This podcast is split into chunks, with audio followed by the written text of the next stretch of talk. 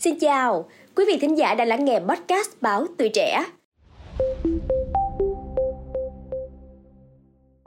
Thời gian gần đây, đối tượng trộm cắp tài sản ngày càng tinh vi và lộng hành hơn trên nhiều địa bàn thành phố Hồ Chí Minh, khiến cho người dân không an tâm khi phải rời khỏi ngôi nhà của mình, đặc biệt là vào các dịp lễ hoặc những ngày cuối tuần. Chính vì vậy mà Công an thành phố Hồ Chí Minh đã đưa ra lời cảnh báo đến tất cả người dân phải có sự cảnh giác, đề phòng và cần thực hiện một số biện pháp phòng ngừa sau đây.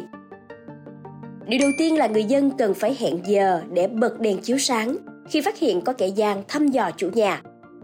Ban đêm là thời điểm thích hợp để xác định rõ nhất về hành động của kẻ gian. Vì vậy mà nhà nào có hệ thống tự động thì nên hẹn giờ bật đèn chiếu sáng để kẻ trộm tưởng rằng có người trong nhà và đang phát hiện được hành vi xấu của chúng mà bỏ chạy. Nếu không có hệ thống tự động thì hãy nhờ người thân, hàng xóm bật hộ đèn chiếu sáng ngoài cổng, trước nhà. Đặc biệt là nhờ người thân và hàng xóm quan sát xem có những mẫu quảng cáo, sao vặt được đặt bất thường trước cổng, trước cửa nhà hoặc trong các vị trí để mở khóa hay không.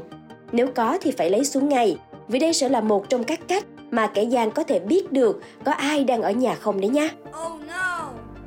Tiếp theo, để tăng cường phòng chống trộm thì người dân cần lắp camera và khóa chống trộm thông minh hoặc sử dụng ổ khóa bên trong khi vắng nhà.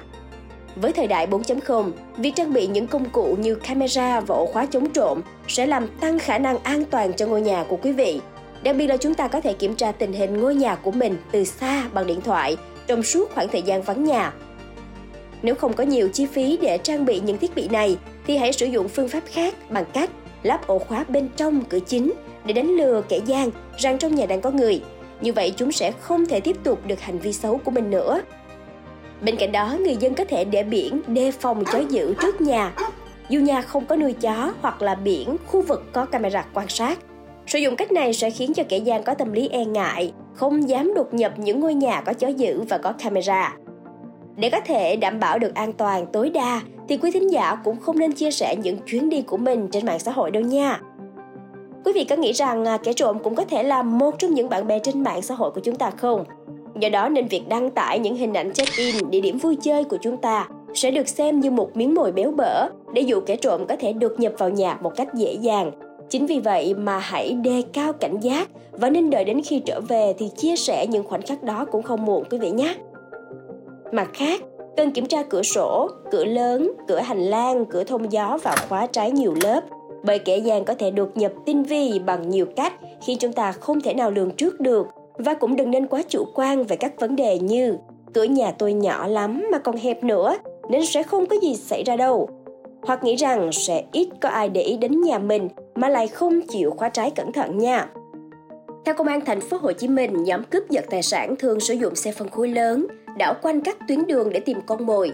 Khi phát hiện thì chúng bám theo, áp sát và ra tay hành động.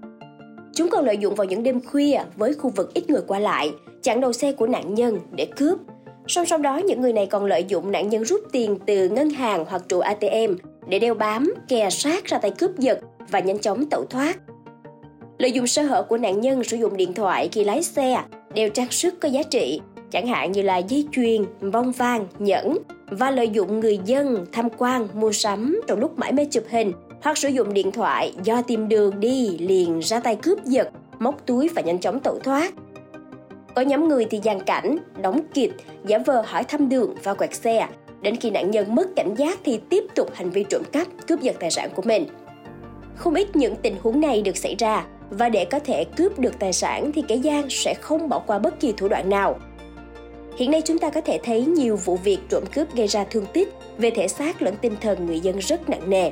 Và để có thể ngăn chặn những vấn đề này, Khánh Hà xin mời quý vị thính giả đến với biện pháp phòng ngừa ngay sau đây nha.